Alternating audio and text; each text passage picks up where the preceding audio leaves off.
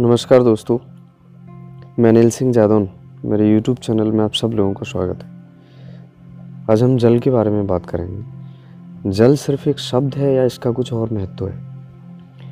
कभी आप विचार करके अगर देखें कि जल के बिना जीवन संभव है या नहीं, अगर हमें पता है कि इसके बिना जीवन संभव नहीं है तो फिर इतनी बर्बादी हम क्यों करते हैं?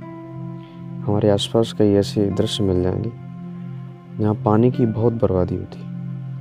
हालाँकि कुछ ऐसी चीज़ें भी हैं जहाँ पानी का उपयोग ज़्यादा होना ही है।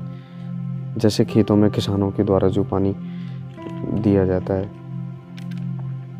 लेकिन बहुत सारी ऐसी जगह हैं जहाँ पानी को हम सेव भी कर सकते हैं। जैसे हम वाहन धुलाई सेंटर्स पे देखते हैं। ब्रश करते समय नल का पूरे समय चालू रहना।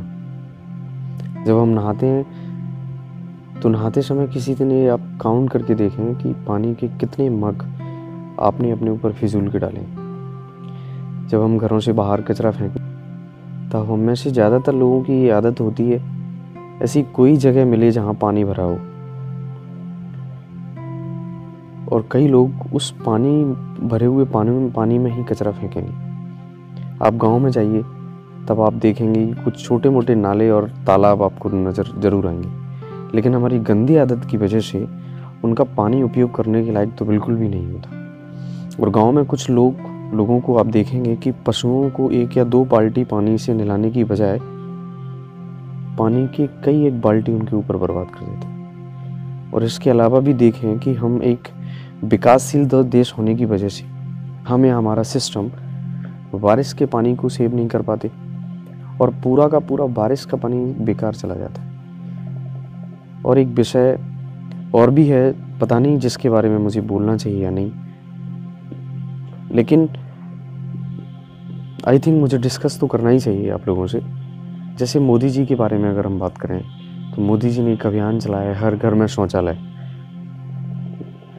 स्वाभाविक है, योजना बहुत अच्छी है, बहुत सारी बीमारियों से हम बच सकते हैं इसकी वजह से। और बचे हैं, डेटा भी ऐसा आया है कई दफ़े। लेकिन जो अभियान चलाया है मैं ये नहीं कह रहा कि यह बुरा है, लेकिन शायद हमारे गवर्नमेंट ने यह नहीं सोचा कि शौचालय की वजह से पानी बहुत बर्बाद होता है। शौचालय के लिए हम पानी की पूर्ति रेन वाटर से भी कर सकते हैं, क्योंकि हम जानते हैं रेन वाटर का ज़्यादातर हिस्सा हमारे देश में बर्बाद हो जाता है। शायद ये वो सब विषय हैं जिनके लिए हम सब जिम्मेदार हैं, हम भी और हमारी गवर्नमेंट भी। चाहे ब्रश करने वाली बात हो या फिजूल के पानी की मग अपने ऊपर डालने की बात हो गाँव में पशुओं को नहलाने की बात हो या फिर रेन वाटर को अच्छे से सेव ना करने की बात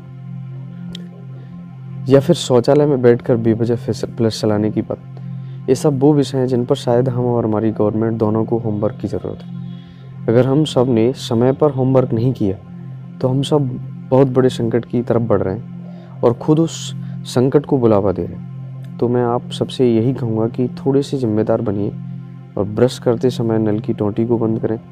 नहाते समय भी पानी को सेव करने की कोशिश करें।